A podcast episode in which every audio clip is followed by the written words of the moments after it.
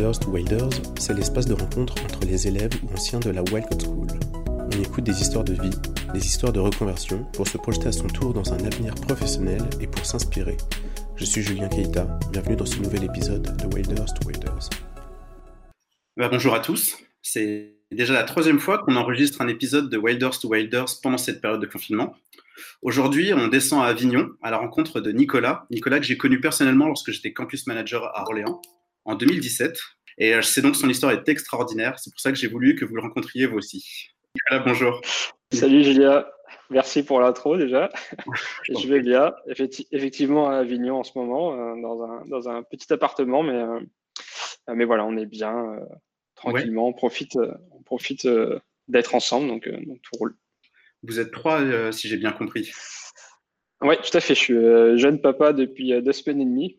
Donc, donc voilà, le confinement tombe plutôt, plutôt pas trop mal pour nous. Félicitations. Félicitations. Merci. Merci beaucoup. on va commencer par découvrir des choses sur ton passé. À savoir, je voulais te demander dans quelle région tu as grandi Alors, moi, j'ai grandi dans la région orléanaise principalement.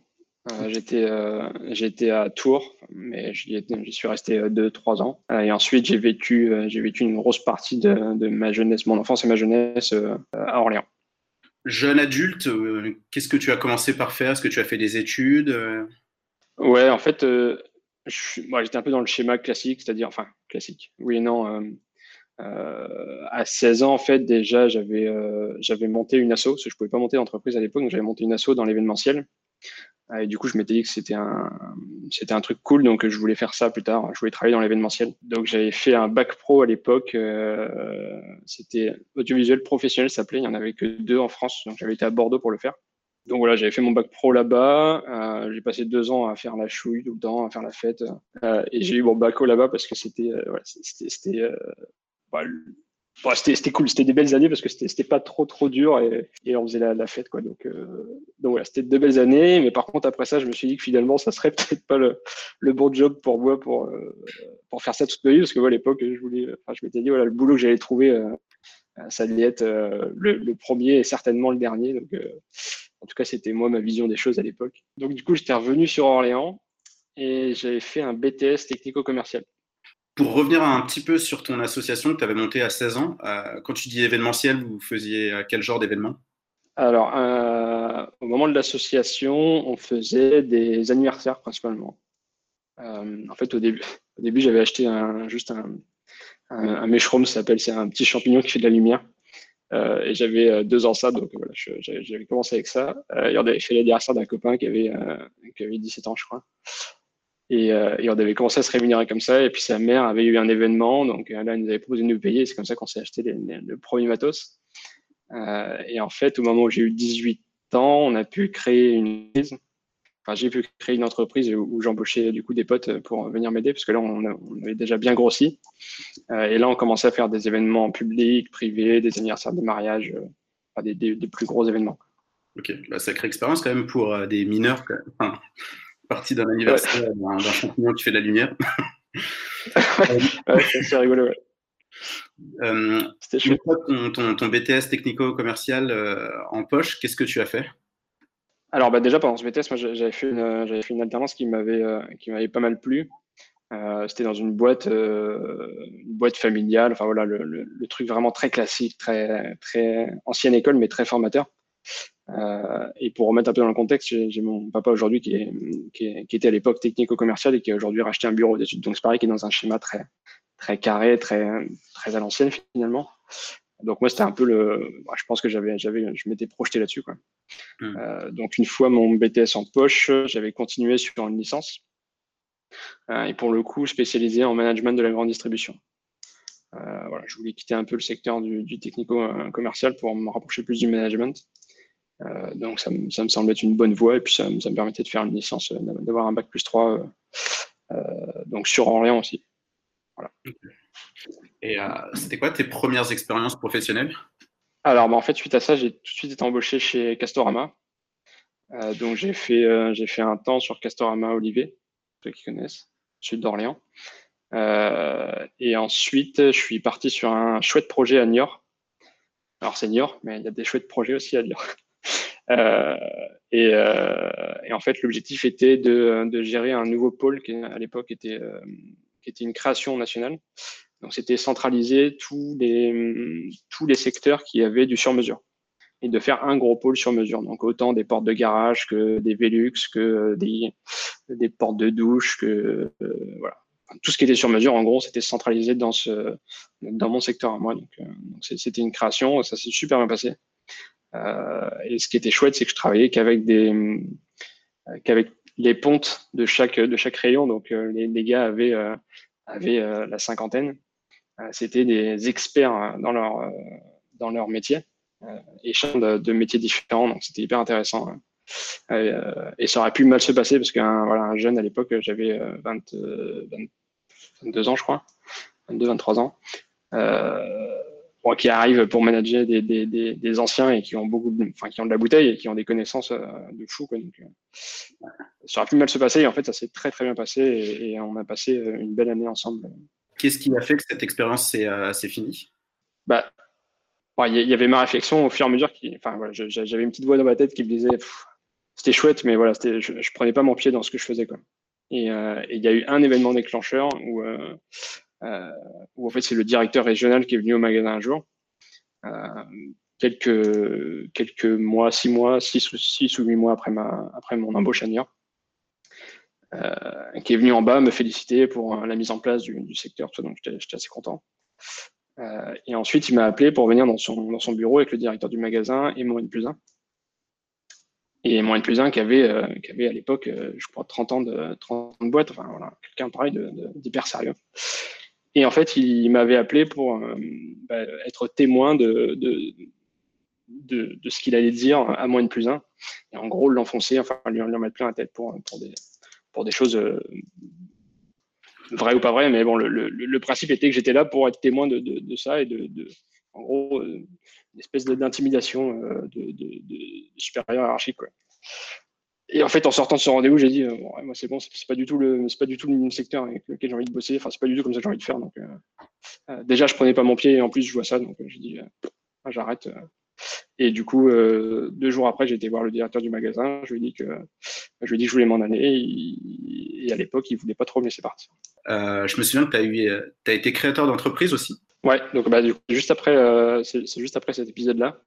donc je, je suis pas parti, je suis pas parti sans idée non plus.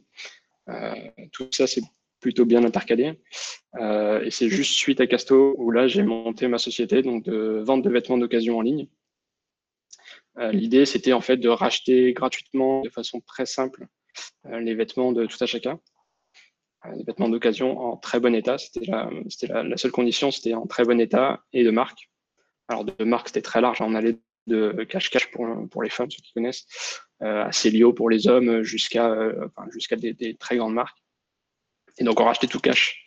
C'est-à-dire qu'en gros, les gens commandaient gratuitement un sac euh, préaffranchi sur Internet qu'ils recevaient gratuitement chez eux. Ils remplissaient le sac de tous leurs vêtements. Ils le déposaient à la poste. Donc là, encore une fois, c'était gratuit parce que le sac était prêt à. Nous, on récupérait, on triait et on rachetait cash, directement 15 euh, jours après, euh, tous les vêtements qui correspondaient euh, aux critères. Et ceux qui ne correspondaient pas, on les donnait aux associations caritatives.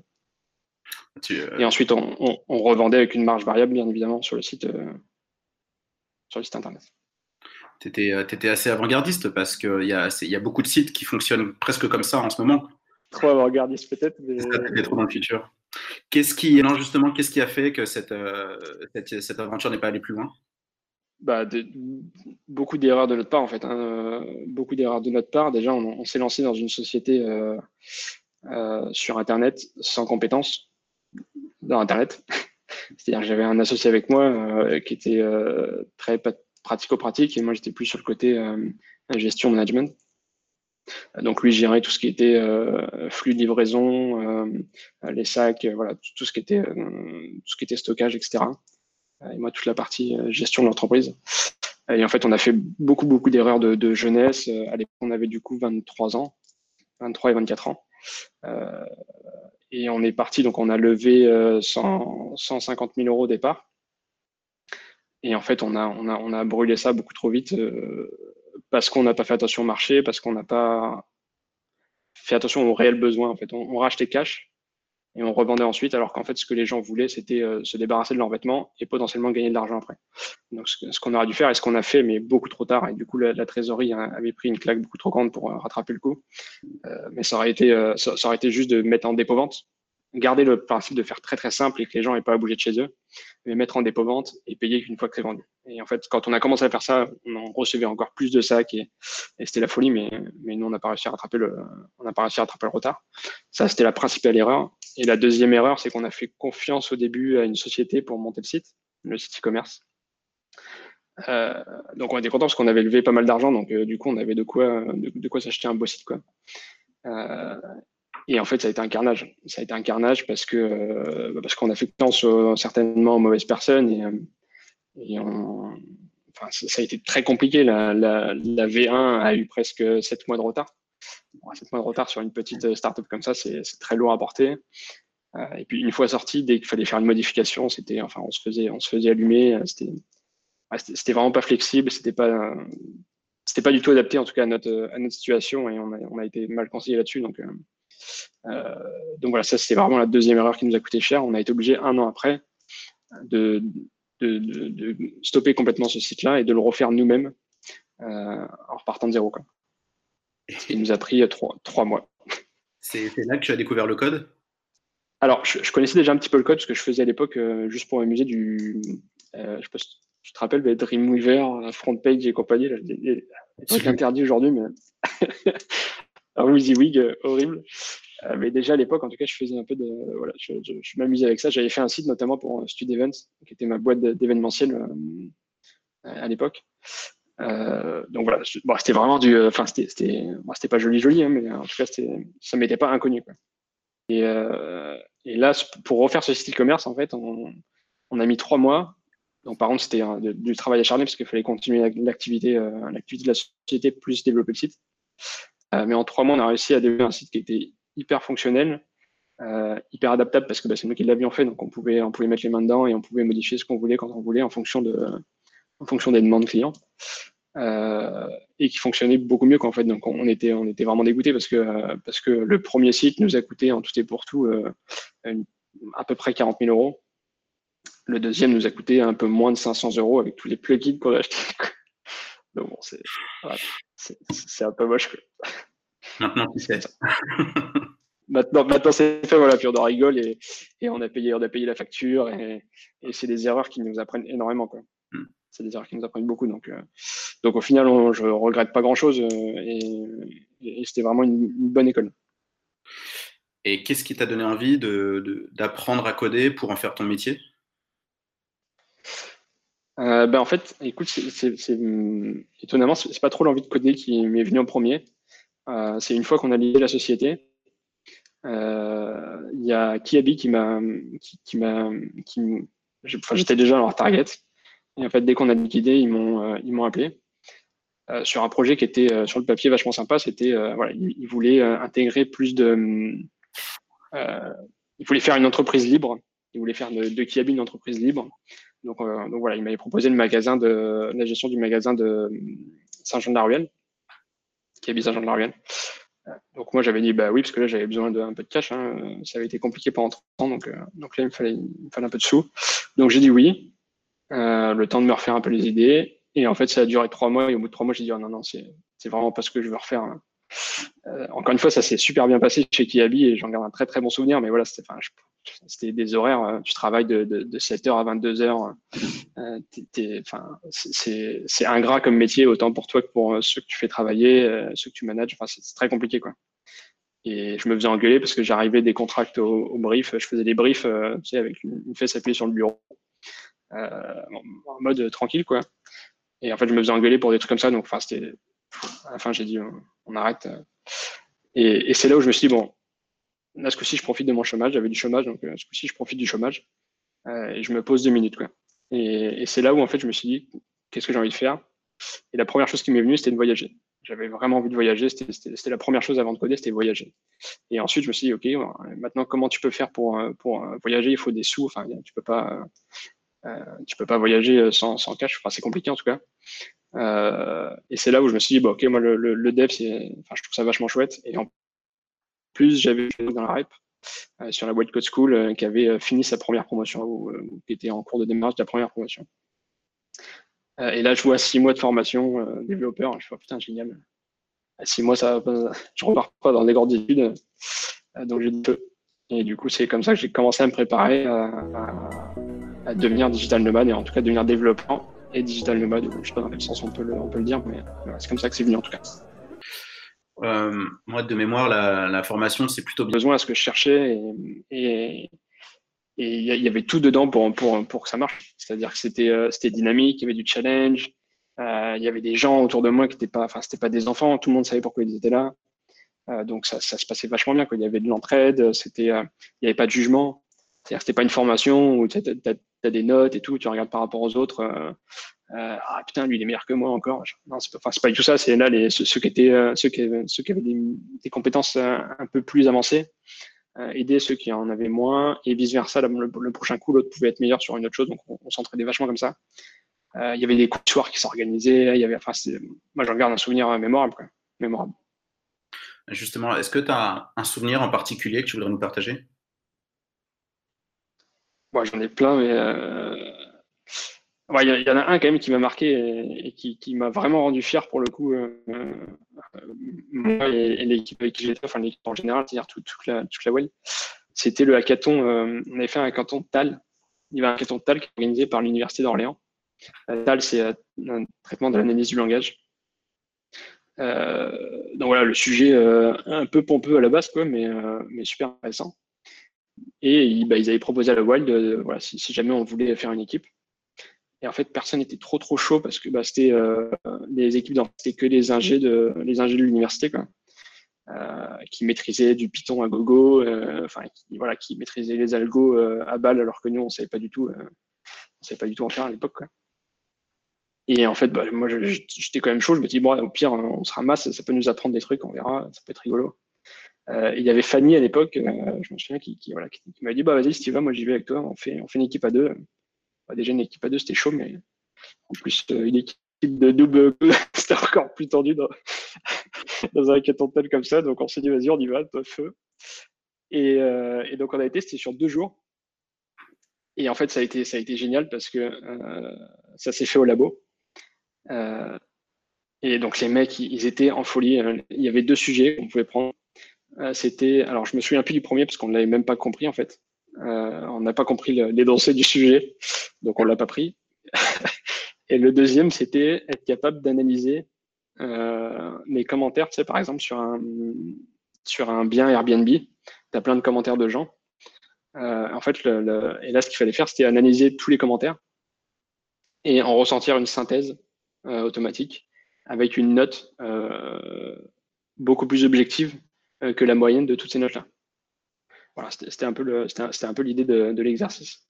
Du coup, on avait pris ce sujet parce qu'on avait compris.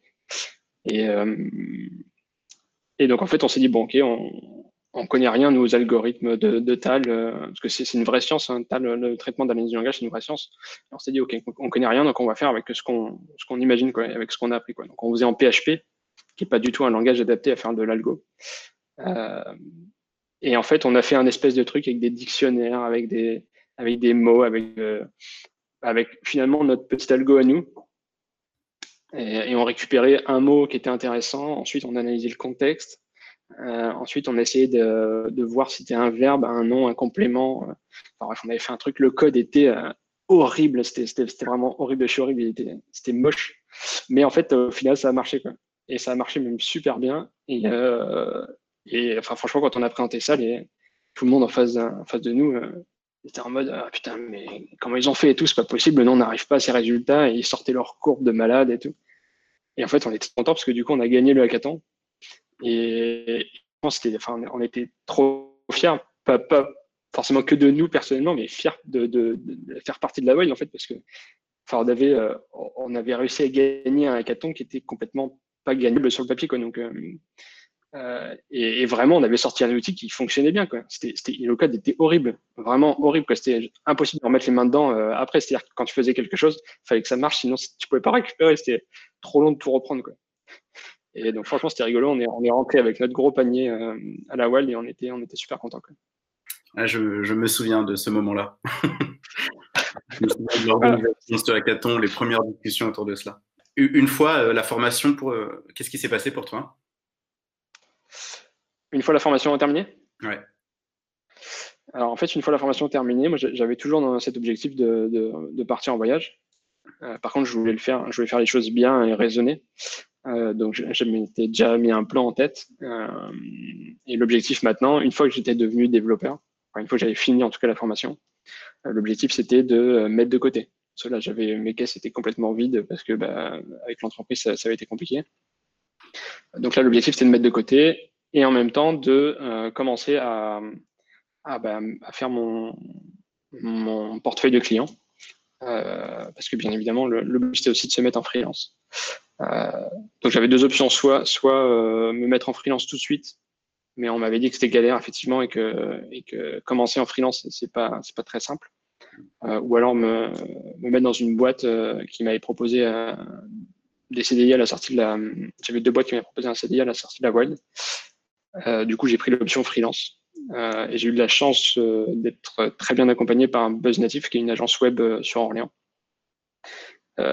qui ont accepté de me prendre quasiment à temps plein en freelance. donc ça, c'était vraiment chouette pour moi parce que ça m'a permis de, bah, d'une, de me tester avec le freelance, de, de, de, voir un petit peu ce qui est possible de faire et de pas faire, d'avoir du cash qui est rentré régulièrement, euh, et de pouvoir garder un peu de temps aussi pour moi bah, pour aller, euh, pour aller sourcer, euh, d'autres clients autre part. Donc, donc j'ai eu beaucoup de chance au début. J'ai eu beaucoup de chance au début et du coup, bah, je me suis mis en freelance tout de suite. et j'ai bossé au début pour BuzzNative. J'étais abonné à quelques pages sur les réseaux sociaux de l'écosystème orléanais. Je voyais souvent que, que tu apparaissais sur les publications des Startup Weekend. Enfin, tu étais très investi aussi en parallèle. Ouais, bah en fait, c'est les, les, Startup Weekend. Le, premier que j'ai fait, je crois que c'était pendant la Wild d'ailleurs, il me semble. Euh, et en fait, les Startup Weekend, c'est enfin, c'est de l'or en barre, quoi. C'est à, tout point de vue, c'est-à-dire que personnellement, c'est monstrueux. Pendant 54 heures, tu vis des moments qui sont hyper intenses. Donc, si tu te donnes à fond et tu as la chance de tomber dans des bonnes équipes, mais généralement, il enfin, voilà, n'y a, a, a, pas de mauvaises personnes dans les Startup Weekend enfin, c'est, tu, tu, vis des moments incroyables. Quoi. Donc, personnellement, c'est, c'est, c'est hyper intense. Et professionnellement, c'est là où moi j'ai trouvé le. Enfin, c'est là où j'ai développé le plus mon réseau. Donc, euh, donc c'est, c'est grâce, et encore aujourd'hui, hein, encore aujourd'hui, grâce à tous ces startup weekends que j'ai fait euh, euh à l'époque, à l'époque, euh, il n'y a pas si longtemps que ça, mais au début, euh, bah, du coup, enfin voilà, tous ces contacts-là, c'est des contacts qui sont, qui sont, qui sont durables et qui t'apportent du business et à qui tu peux, euh, sur qui tu peux compter et, les gens sur toi et toi tu comptes sur les gens. Donc c'est vraiment des belles rencontres en tout cas. Autant personnel que professionnel, c'est des, des, moments hyper importants. Donc ouais, j'en ai fait, ai fait pas mal. J'en ai fait 12 en tout, des startup week-ends. Et, euh, et ouais, moi je conseille, enfin en tout cas, s'il si, y en a qui aujourd'hui veulent se mettre en freelance et, veulent développer leur réseau, c'est un, excellent, excellent moyen de, développer son réseau rapidement. Je vais, faire une, digression euh, chronologique, mais euh, là, tu m'as dit que tu t'étais récemment installé à Avignon. Est-ce que euh, pour découvrir un peu le, réseau enfin de, la région, c'est dans ta stratégie d'aller participer à ce genre d'événement ou tu, arrives encore à, fonctionner avec le réseau d'avant? Non, maintenant, là, aujourd'hui, déjà en termes de timing, c'est compliqué parce qu'on est arrivé à Avignon, en fait, il n'y a, pas si longtemps que ça, il y a deux mois là. Donc c'est récent. On est rentré en octobre du voyage. Euh, on est resté un temps à Orléans et on est redescendu sur, sur Avignon ensuite. Euh, donc j'ai pas eu le temps et je, pense que je le ferai pas ou plus, je sais pas. Mais voilà, parce qu'aujourd'hui j'aspire à d'autres choses et, en plus j'ai mon réseau aujourd'hui qui fonctionne très très bien. Donc j'ai la chance, euh, j'ai encore de la chance d'ailleurs, j'ai beaucoup de chance mais j'ai la chance d'avoir euh, bah, d'avoir beaucoup de clients qui m'appellent euh, régulièrement et, aujourd'hui j'ai pas besoin de j'ai plus trop besoin de sourcer. Euh, donc voilà j'en profite pour avoir ce temps là pour le garder pour autre chose en fait. Et demain demain je m'y remettrai par contre s'il y a besoin sans aucun problème. On, va revenir à l'époque Buzz Native. Est-ce que c'était pour te développer en tant que freelance non à l'époque tu étais en CDI ou tu étais en freelance? Tu étais en freelance pardon J'étais en freelance, oui, ouais, tout à fait. J'ai toujours été en freelance, en fait. Ok. Est-ce que tu as réussi, c'était ton unique client ou en parallèle, tu arrives à développer d'autres euh, d'autres collaborations? Alors, non, non, c'était pas mon unique client, en fait. Euh, rapidement, alors, et ça, c'est un conseil aussi que je donne euh, très souvent aux, bah, aux wilders, ou pas d'ailleurs, mais qui veulent devenir freelance. c'est que le, premier réseau le plus viable et le plus sûr, entre guillemets, c'est ton réseau personnel. Quoi. C'est-à-dire que c'est autour de toi, que ce soit ton, ton, ta famille ou euh, des amis de ta famille. Euh, mais en tout cas, ce que j'appelle ton réseau proche, c'est ça. C'est-à-dire que c'est les gens qui sont à, à, N plus 2 ou plus 3 de toi. Euh, c'est là où tu trouveras tes. Enfin, il y a 90% de chances que tu trouves ton premier contrat ici. Donc, il faut aller sourcer, il faut aller sourcer à cet endroit-là. Et moi, c'est là où j'ai trouvé ben, mon père, qui, avait, qui avait racheté un, un bureau d'études thermiques. Et donc, il y avait besoin de faire un site internet pour, ce bureau d'études. Donc, j'ai fait, fait les sites internet du bureau de mon père. C'était, mon tout premier projet euh, en dehors de, base native. Euh, et ensuite, il y avait une personne qui montait une conciergerie en ligne. donc, pareil, qui avait besoin d'un site. Donc, ça, c'était un gros projet euh, qu'on a mis en place. Voilà, ça, c'était mes, deux premiers, en tout cas, mes deux gros premiers projets. Ça a été des projets que j'ai trouvé, que j'ai trouvé auprès de mon cercle proche. Et euh, au bout d'un moment, j'imagine que tu as vécu comme ça pendant un temps, jusqu'au moment où tu t'es dit euh, que tu étais prêt à partir à l'étranger? Ouais, en fait, ouais, c'était. Euh, non, il n'y a, a, pas eu de déclic. Hein, c'était vraiment. le déclic, moi, j'ai eu, enfin, je, l'ai eu avant, le, avant même la formation, mais là, il y, a eu le déclic, c'était l'argent. Enfin, c'est pas, pas bête du tout, mais c'était voilà, c'était dire en gros, quand j'ai une somme donnée, à partir d'une somme donnée, je, je, je peux partir. Euh, à savoir que j'avais été transparent, j'ai toujours été transparent avec BuzzNative et, et du début de mon embauche à, encore aujourd'hui, enfin, il, le savait que, il savait très bien que je voulais partir et c'était dans mes plans et que, potentiellement on pouvait continuer notre, notre relation euh, professionnelle ensemble, mais, mais ça sera à distance. Quoi. Et donc, ouais, c'est à partir de, c'est à partir du center d'argent que j'avais mis de côté euh, où j'ai pu me dire, euh, go, on y va. Quoi. Et donc, quelle, quelle destination en premier? Alors, euh, mes, plans, en fait, à la base, je devais partir en Nouvelle-Zélande et, euh, potentiellement rester en Nouvelle-Zélande. C'était mon idée de base. Sauf qu'entre-temps, j'ai rencontré euh, ma compagne. et du coup, ça a changé pas mal les plans, forcément. et ouais, forcément, c'est comme ça. mais du coup, voilà, on, a changé un peu les plans, on a refait le projet à deux. et du coup, qui, a tourné en tour du monde mais en slow travel. Donc vraiment, euh, euh, l'idée c'était pas de faire un maximum de pays, mais c'était de faire une. Euh, on a fait 10 pays. voilà, l'idée on restait entre, on est resté 4 mois, 3 mois pour le plus long et 3 semaines pour le plus court. Et donc la première destination, forcément, j'ai envie de dire pour un digital nomade, ça a été Bali. Ah, Bali, c'est c'est le temple, euh, c'est le temple du digital nomadisme. Donc, euh, on se devait d'aller là-bas pour le premier, euh, pour la première destination. Et en plus, on avait des amis qui ont monté un hôtel là-bas, donc donc ça faisait ça faisait double double effet qui se coule pour y aller. C'est vraiment méga cliché, mais c'est là où tu t'as dit pourquoi j'ai pas fait ça avant quoi. c'est Ouais, pour rester dans le cliché à fond, enfin là, les, Australiens avec la mèche, la planche de surf et le Mac dans l'autre main, c'est partout quoi. Et c'est vrai, c'est-à-dire que ça existe. Et, donc c'est très drôle et tu as une ambiance qui est incroyable là-bas. C'est-à-dire que euh, il y, a, un coworking qui est très très connu mondialement qui s'appelle le Dojo, le Dojo Bali. Euh, c'est un coworking qui est immense, qui est magnifique, avec des palmiers, avec une piscine. Tu peux, bosser sur ton, sur ton Mac les pieds dans l'eau. Bah, c'est, t'as ton petit smoothie dans une noix de coco. Enfin, c'est, vraiment le cliché pur. Mais par contre, c'est, enfin, un cadre de travail que moi, j'avais jamais eu auparavant. Quoi. Et les pauses le midi, entre midi et deux, enfin, avec Morgan, on allait à la plage, on allait se baigner, l'eau elle est à 32, euh, euh, tu reviens, tu prends ta douche, tu remets, tu te remets sur ton Mac, tu, te mets sur ton Mac en maillot de bain. En fait, c'est, tellement déconnecté de la réalité, enfin de la réalité, non, c'est pas vrai parce que c'est la réalité, mais tellement déconnecté de ce que tu connais en tout cas du concept de la réalité que tu avais avant, que c'est incroyable. Et pour commencer, c'est plutôt bien parce que ça te, bah, ça, te met un gros stop à ce que, l'image que tu avais d'avant du travail et tu, sautes un pas en fait et tu, passes, un, tu passes un cap euh, à partir du moment où tu mets les pieds à Bali en tant que digital nomade. De quoi on a besoin pour travailler quand on est un digital nomade? Rien. Franchement, tu n'as besoin de pas grand-chose. bien sûr, tu as besoin d'un ordinateur, mais c'est presque tout.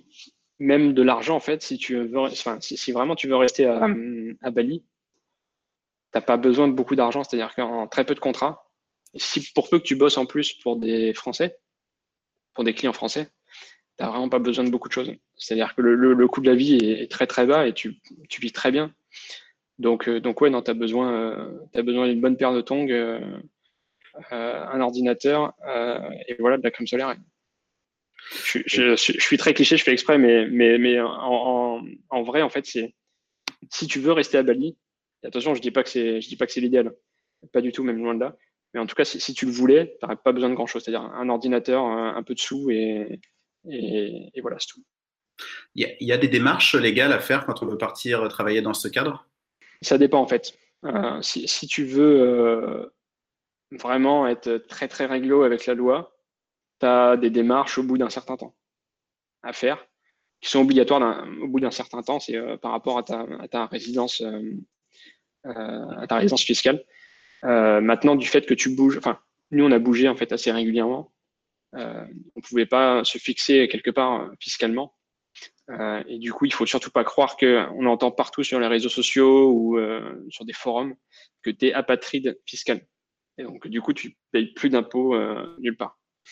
ça, c'est archi faux. Il y, a, y, a, un article dans le Code du travail de, de français euh, qui dit très bien que euh, ta résidence fiscale, c'est l'endroit où en fait tu, tu, tu, es resté le plus longtemps, où tu as tes intérêts personnels. Donc euh, il suffit que tu aies de la famille en France. ça peut justifier, ça peut suffire à justifier que ta résidence fiscale en France. Donc on peut pas défiscaliser en dans le digital nomadisme, on, on paye pas moins d'impôts, enfin voilà.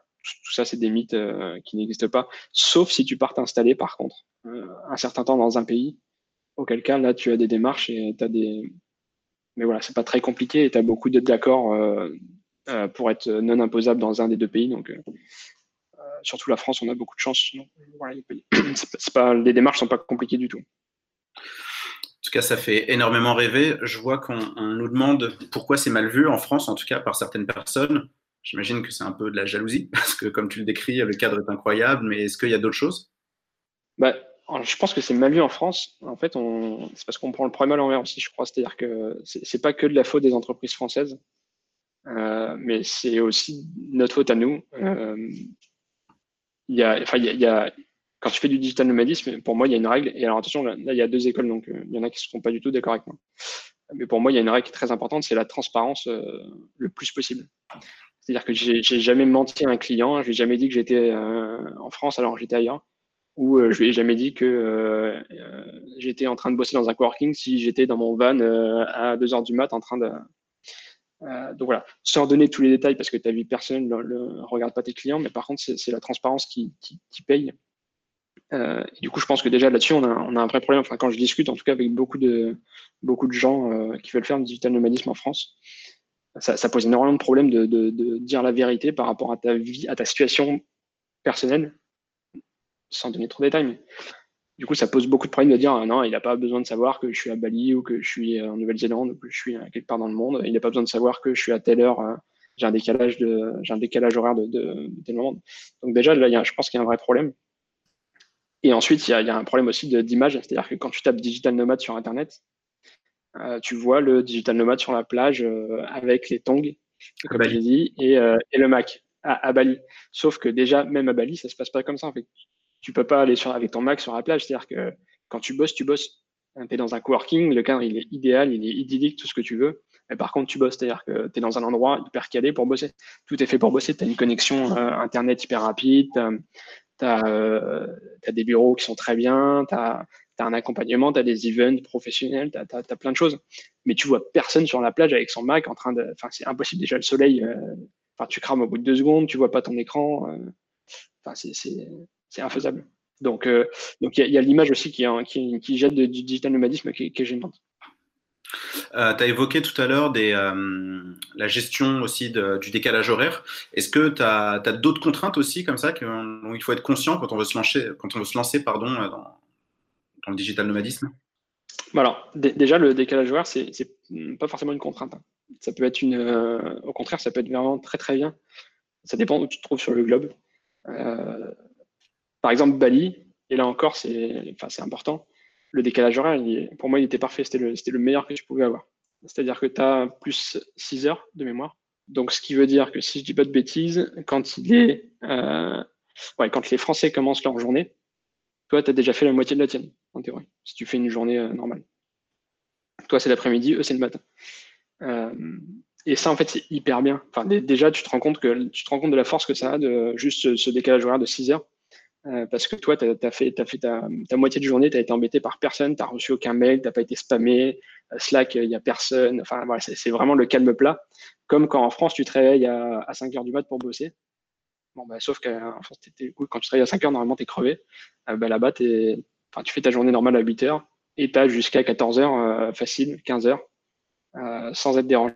Et ça, c'est une vraie force. Et pour le coup, tu finis ta journée, donc de 15 heures à 18 heures et tu as tous tes entretiens avec, enfin, tous tes rendez-vous avec tes clients, euh, tu peux faire des points, tu peux faire. Euh, et c'est génial parce que du coup, ils te demandent de faire un truc.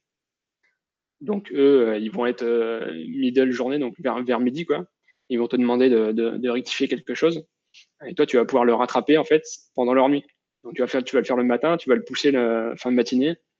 Ils vont arriver, le truc est fait. Enfin, bref. Pour moi, c'était vraiment, le, vraiment le bon décalage, quoi. Après, tu as des décalages plus compliqués. Euh, Nouvelle-Zélande, par exemple, c'était là, c'était hardcore. C'était 12 heures de décalage. Donc, euh, quand il est midi en France, il est minuit en Nouvelle-Zélande. Et là, c'est dur. C'est-à-dire que tu n'as aucun slot. Si tu veux travailler à des heures normales, tu n'as aucun slot disponible. Donc, euh, donc ça, c'est dur.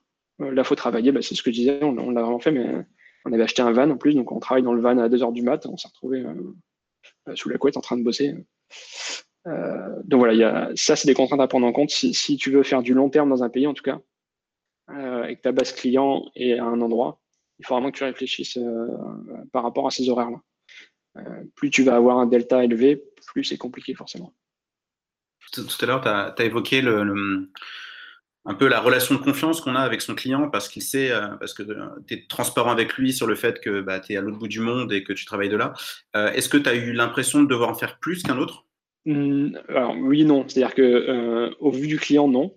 C'est-à-dire que justement, tout l'art du digital nomadisme, c'est de, ne surtout pas montrer au client que euh, à distance ou que tu l'es pas. Même s'il le sait, il faut pas qu'il le sente. Euh, donc, non, tu ne le montres pas. Par contre, oui, tu en fais plus. C'est-à-dire que tu fais, as besoin de faire plus de reporting, tu as besoin de, besoin de plus d'éléments de réassurance pour ton client de façon à ce qu'ils puissent, euh, à ce puissent voir sans fliquer. Hein. Le but, c'est pas de fliquer. Au contraire, moi, je, suis vraiment anti-flicage. Mais c'est juste toi, personnellement, de, donner des éléments à ton client euh, pour que tu puisses lui, bah, lui montrer que voilà, tout se passe bien, que ça avance euh, et qu'il soit proactif. C'est-à-dire que il faut pas attendre que ton client vienne te poser des questions sur ce que tu es en train de faire, mais plutôt le, rassurer et, être proactif par rapport à ça. Quoi. Donc ça, c'est super important. Euh, et l'idée de la transparence, euh, je, reviens là-dessus parce que tu, en, as, reparlé, mais l'idée d'être transparent avec ses clients, pour moi en tout cas, c'est l'assurance de travailler avec des clients qui ont les mêmes valeurs que moi. C'est-à-dire que ça m'est arrivé d'avoir des, clients qui ont refusé de bosser parce que j'étais à distance. Et c'est tout à, tout à leur honneur, il n'y a pas de problème. Et peut-être que si j'avais menti en disant bah, je suis en France, alors qu'on se serait jamais vu, hein, c'est sûr certain, ils auraient dit oui. Hmm. Euh, mais en fait, de faire ça, c'est, pour toi, c'est moche et pour ton client, c'est moche. C'est-à-dire tu, tu, vas bosser avec des gens qui déjà sont pas alignés avec toi sur les mêmes, euh, euh, sur, sur, les mêmes valeurs et sur la même ligne de, travail. Donc, déjà, tu pars mal. Quoi. Le fait d'être transparent, ça te, ça te permet de partir ensemble sur des bonnes bases, en tout cas. Tout à l'heure, tu as parlé de, de, travailler aussi dans un van. Comment tu gères la, connexion? Comment tu fais pour bosser dans, dans, dans ce cadre-là? Euh, alors, bah, il y, a, y, a, plein de, plein de façons de faire. En fait, euh, en, pour parler de la Nouvelle-Zélande, mais tu as la même chose dans beaucoup de pays du monde. Euh, tu as les bibliothèques. Les bibliothèques, c'est un, vrai lieu de rencontre. moi, ça faisait, enfin, j'ai pas remis les, pieds dans une bibliothèque en France depuis, depuis mes 6 ans, je pense. surtout qu'on a Amazon et compagnie maintenant. Donc, et voilà. Mais quand tu veux bosser dans, le monde, et eh ben, tu vas dans les bibliothèques. Et en fait, tu as Internet gratuit euh, tu rencontres des gens parce que euh, tous les voyageurs vont, enfin les voyageurs en tout cas qui ont besoin de se connecter euh, font la même chose. Donc tu rencontres vachement de gens, c'est des ambiances qui sont super sympas.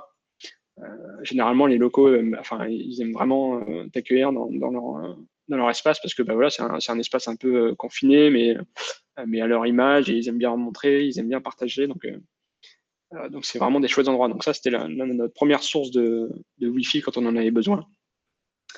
Euh, après, on avait pris le forfait free, euh, qui permettait de nous connecter dans beaucoup, beaucoup de pays du monde en, 4G.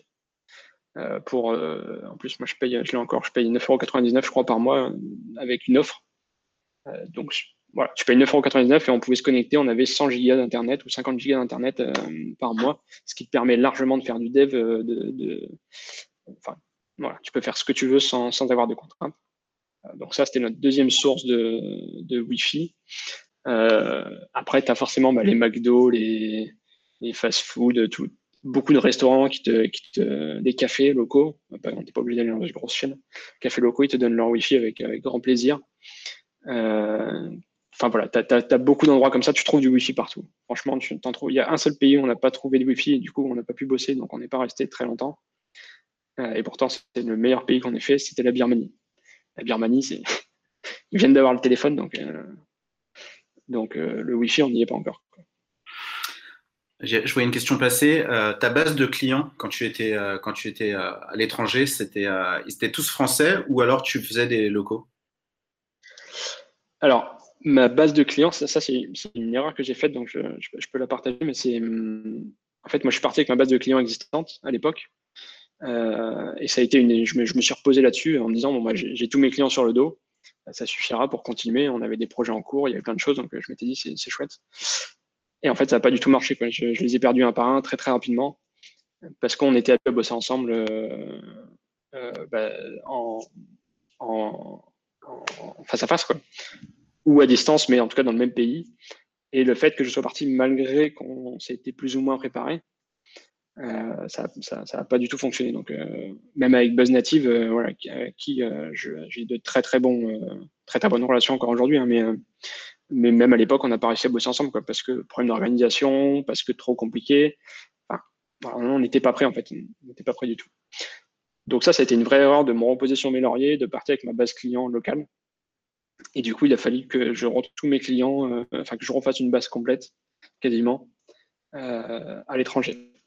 Donc oui, je suis parti avec ma base française. Maintenant, euh, ça, a été une, une belle erreur. Il faut, euh, pour, moi, il faut, vraiment préparer sa base client avant, qu'elle soit française ou pas. Mais en tout cas, la préparer avant et au moment de la préparer, la, faire à distance, comme si tu étais à l'étranger, mais, mais en France. C'est-à-dire que voilà, il faut que tu, dès le début, que tu démarres, euh, que tu démarres des relations, des relations à distance pour que ce soit le, plus simple possible au moment du, au moment du départ d'autres conseils à, donner à des personnes qui voudraient se lancer? Parce que je sais que c'est un mode de vie qui intéresse beaucoup de monde. Ouais, bah après, il faut. Euh, je pense qu'il faut se donner des limites euh, pour être transparent avec tout le monde et si ça peut donner des idées. Moi, quand je suis parti, on est par des limites d'argent, je parle. Euh, parce que malheureusement, c'est le nerf de la guerre et c'est ce qui fait qu'on voyage ou pas. je suis parti avec 9000 euros, donc voilà, ça, peut paraître beaucoup, pas beaucoup, je sais pas. Euh, mais en tout cas, moi, c'était ma cagnotte. Euh, je m'étais dit, c'est 9000 euros, une fois que je les ai, voilà, je peux partir. Dès que je les ai plus, si jamais j'ai trop mangé dans ma cagnotte, donc au moment où j'arrive à 1000 euros, euh, ces 1000 euros me serviront à prendre mon billet de retour et à rentrer en France. Donc moi, c'était mon, point critique, c'était ces 1000 euros là. Donc voilà, déjà ça, ça peut, ça peut peut-être aider certains.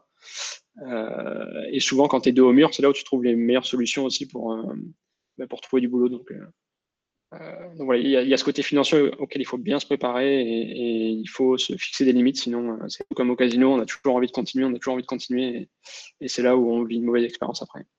Donc ça, il faut faire attention. et aussi, un autre conseil qui peut être intéressant, c'est de vraiment créer de la valeur, de ne pas se vendre en tant que simple développeur, entre guillemets. Euh, mais créer un, vrai produit et, essayer de le marketer au maximum pour que ton offre soit claire, nette euh, et que tout le monde la comprenne rapidement. Il faut savoir que tu seras, comme tu es à distance, il y a les, éléments de compréhension, ils vont être uniquement euh, digitaux. donc il faut que ce soit très clair, bien monté et que tu aies, une belle offre qui soit, bah, attirante pour, tes, futurs, clients. Ça, c'est hyper important.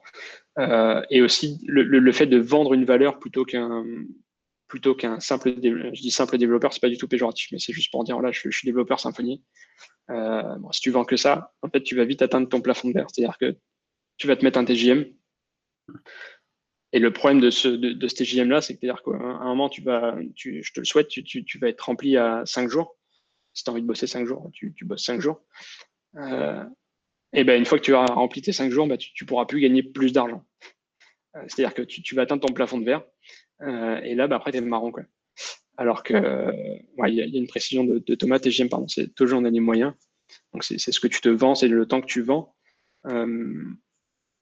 Et du, et du coup, pour éviter ce plafond de verre-là, bah, tu, tu, en vendant de la valeur, tu vas pouvoir euh, euh, augmenter, enfin augmenter ou, diminuer hein, d'ailleurs, mais tu vas pouvoir jouer sur le, le delta euh, de ton TGM en fonction du produit que tu vas vendre.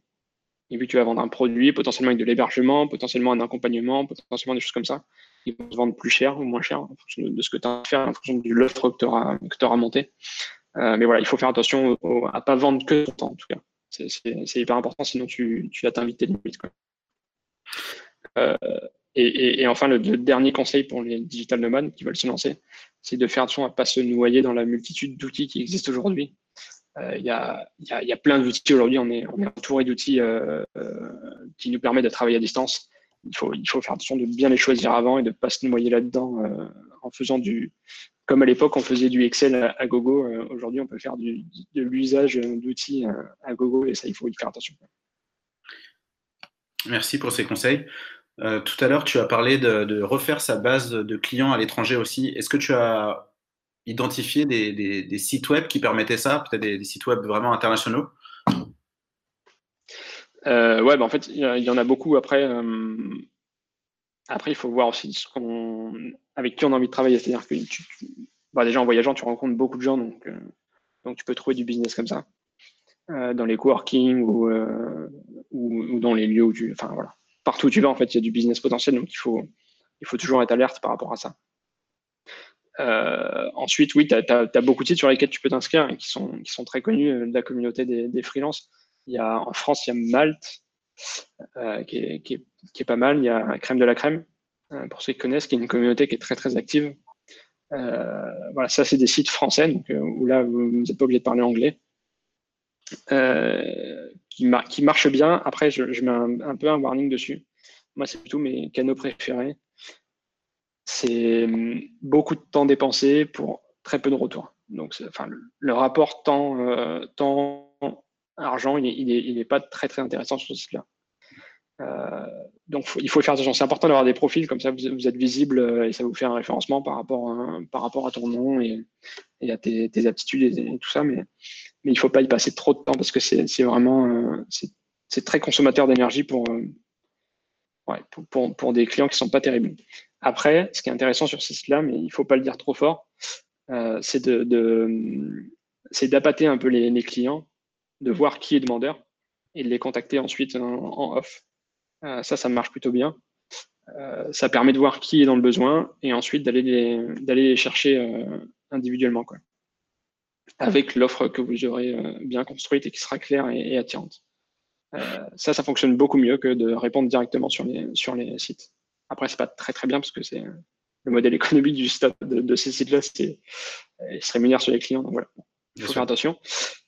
Après, il y a des sites worldwide qui, sont, qui, sont, qui fonctionnent vraiment bien. Alors là, il faut parler anglais.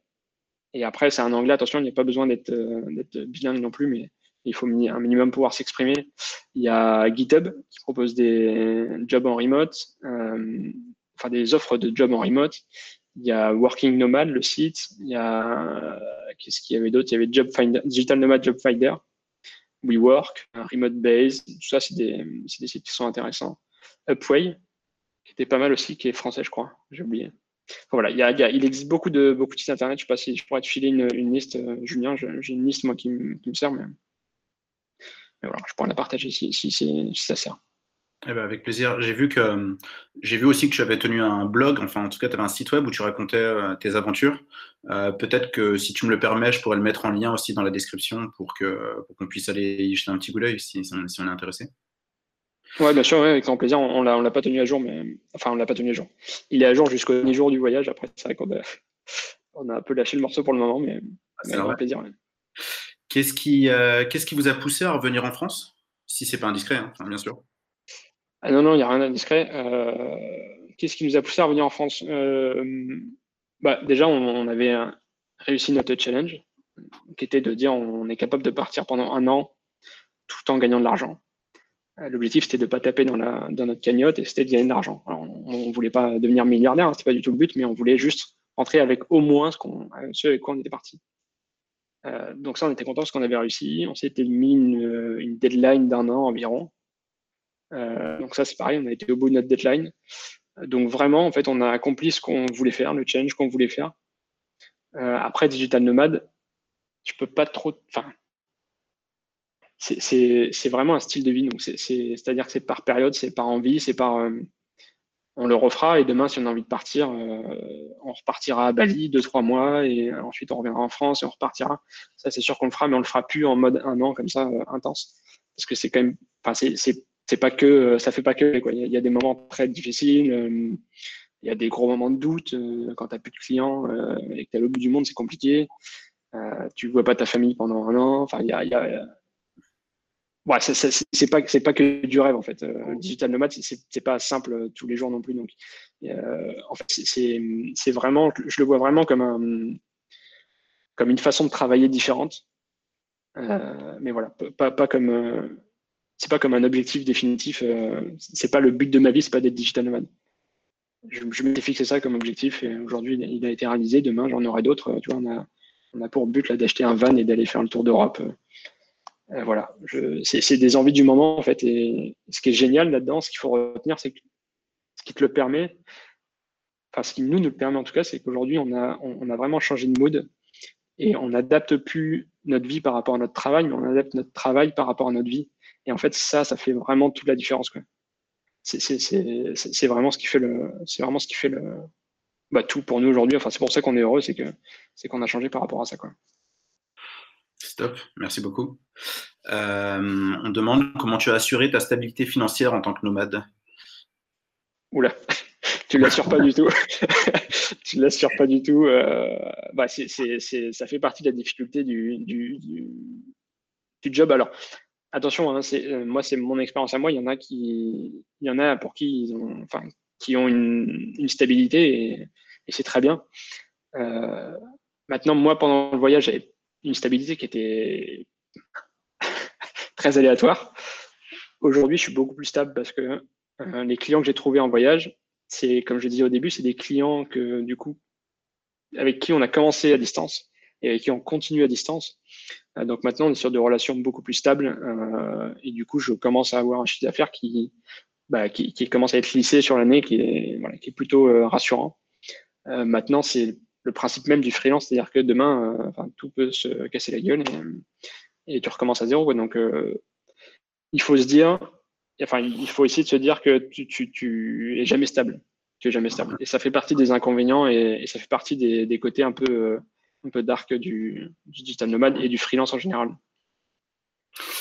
Par, rapport à la vie de freelance, globalement, toi, tu as été formé en PHP de mémoire? Est-ce que tu t'es formé à d'autres technos? Est-ce que tu bosses sur d'autres choses depuis? Alors, moi, j'ai été formé sur PHP, euh, Symfony. donc, ça fait partie de l'offre que moi, j'ai packagée. C'est-à-dire que je, aujourd'hui, je, me considère expert en, Symfony. et j'utilise aussi mon expérience d'avant pour accompagner les sociétés sur une vision plus globale du projet. Donc, euh, je les accompagne sur la stack technique, sur, euh, sur la réflexion en amont euh, de tout le projet. maintenant, au niveau des technos purs et durs, oui, je bosse sur d'autres technos. Maintenant, voilà, c'est un peu en fonction des projets qu'on me propose. je pars vraiment du principe que je refuse jamais un projet.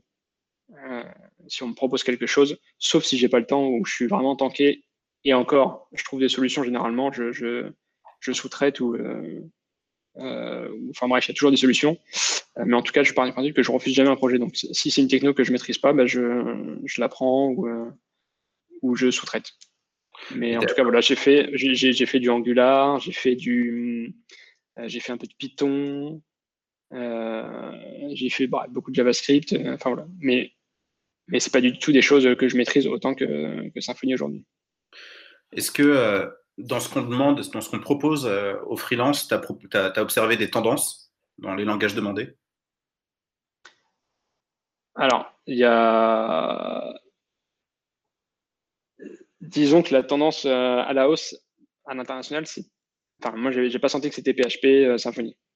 Donc, c'était pas du tout le, ma spécialité à moi. C'est pour ça aujourd'hui, je travaille à 90% avec des, avec, des entreprises françaises.